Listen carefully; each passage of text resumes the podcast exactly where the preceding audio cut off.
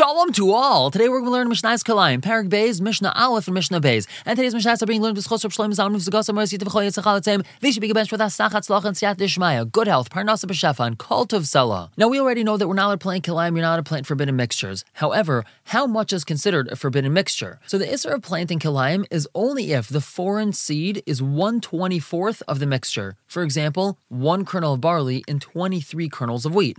However, if it's less than that, such as one kernel of barley and 24 kernels of wheat, then it's mutter. Why is that? Because really, kalayim is only usr if one does so intentionally and wants these planted together. Now, the Chachamim added to that and asred even non-desired kalayim because of maris ayin, it looks as if you're doing something wrong. However, since it's very normal that different seeds will get mixed with each other and it's nigh impossible to ensure that the seed being planted is purely of one type, the Chacham allowed a mixture if it's very minimal, as we said, 124th. So now the Mishnah tells us, Kal sa sheyesh ba acher Any saw that has a quarter of another type, you have to diminish, you have to minimize that type. Now a saw is six kav, and raiva over here means a quarter of a kav. So if you have a quarter of a kav of seeds mixed in with six kav of seeds, that's a portion of 1 24th. So then you have to diminish, you have to minimize that amount of foreign seeds that you have in there till it's less than 1 24th. Now, Rabbi Yossi, Rabbi Yossi says, Yavar, you have to pick out all those seeds. Once we're telling him that he has to diminish, he has to minimize, he has to take out the foreign seeds,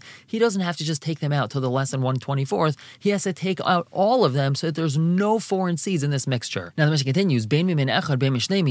Doesn't make a difference if these foreign seeds are of one type, for example, wheat with barley, or if it's even two different types, it could be that the main type is wheat and then the other one is barley with something else. It makes no difference. That foreign type has to either be minimized or completely removed. However, Reb Shimon, argues, and he says, Loy Amru Echad, that's only said if it's one type. If it's wheat with barley, so then you have to minimize it or take all of it out. But if small amounts of two different types are mixed in with this larger amount of the main type, so then you don't have to minimize it or take it out. The Chachamim, they have a midline shita. They say, Kol Shuhu Kelayim Basa, Mistar if this smaller amount would be kilaim with the main so, with the main thing that's being planted, so then it's going to join in for being the raiva, that usher amount. For example, let's say the main thing being planted here is wheat, but then we have some barley and some beans mixed in, and it's only the barley and beans together that create that usher amount the Chum would say that this whole thing is usser and you would have to minimize it. That's because if you just had planted barley with wheat or just beans with wheat, that's considered kalayim as well. However, let's say you planted wheat, barley, and zunin together. So we had learned in the first Mishnah Uh, that wheat and zunin is not considered kalayim with each other. Now, even though the zunin and barley together equal 124th, the Chum don't answer this from kilayim because the only thing that would be usser over here, the barley, is less than 124th, and the Chum would allow such a mixture. But now moving on to Mishnah Beis.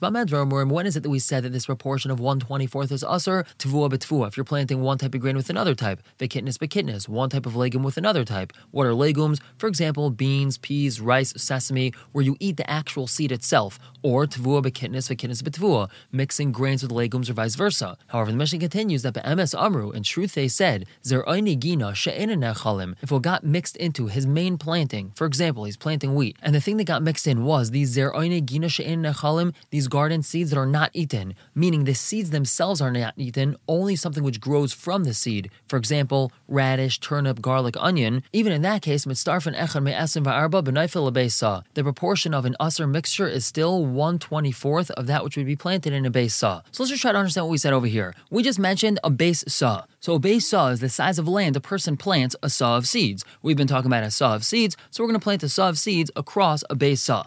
Now, a saw of these seeds that we just mentioned, these are Einigina She'en they're planted in an area far larger than a base saw because the way that they grow which means that if you only had a base saw available for planting, you would be planting less than a saw of these seeds. Now, these seeds got mixed into our main planting, which we said was wheat, let's say, and they're going to be planted in a base saw. So technically, the proportion of Isser should be more than 124th. The Chiddush of the Mishnah over here, which is a Chumrah, is that even though these seeds that got mixed in, which equal 124th of the mixture, would not be planted in 124th of a base saw, nonetheless, the proportion of Isser is still 124th. Now, the Mishnah continues, Reb Shimon Reb Shimon tells us, machmir, the same way we just said something which is a chumrah, kachamr l'hakel. They said the same thing for a kula. Hapishin batvua, if flaxseed gets mixed in with grain, mitzarefas echad me'esim v'arba b'naifel lebeisa, their proportion too is one twenty fourth that would be planted in a beisa. This is a kula because three times the amount of flaxseed is planted in a beisa, three times the amount of grain that would be planted there. Therefore, we're allowed to have far more flaxseed mixed in with this grain before we're going to create an isser.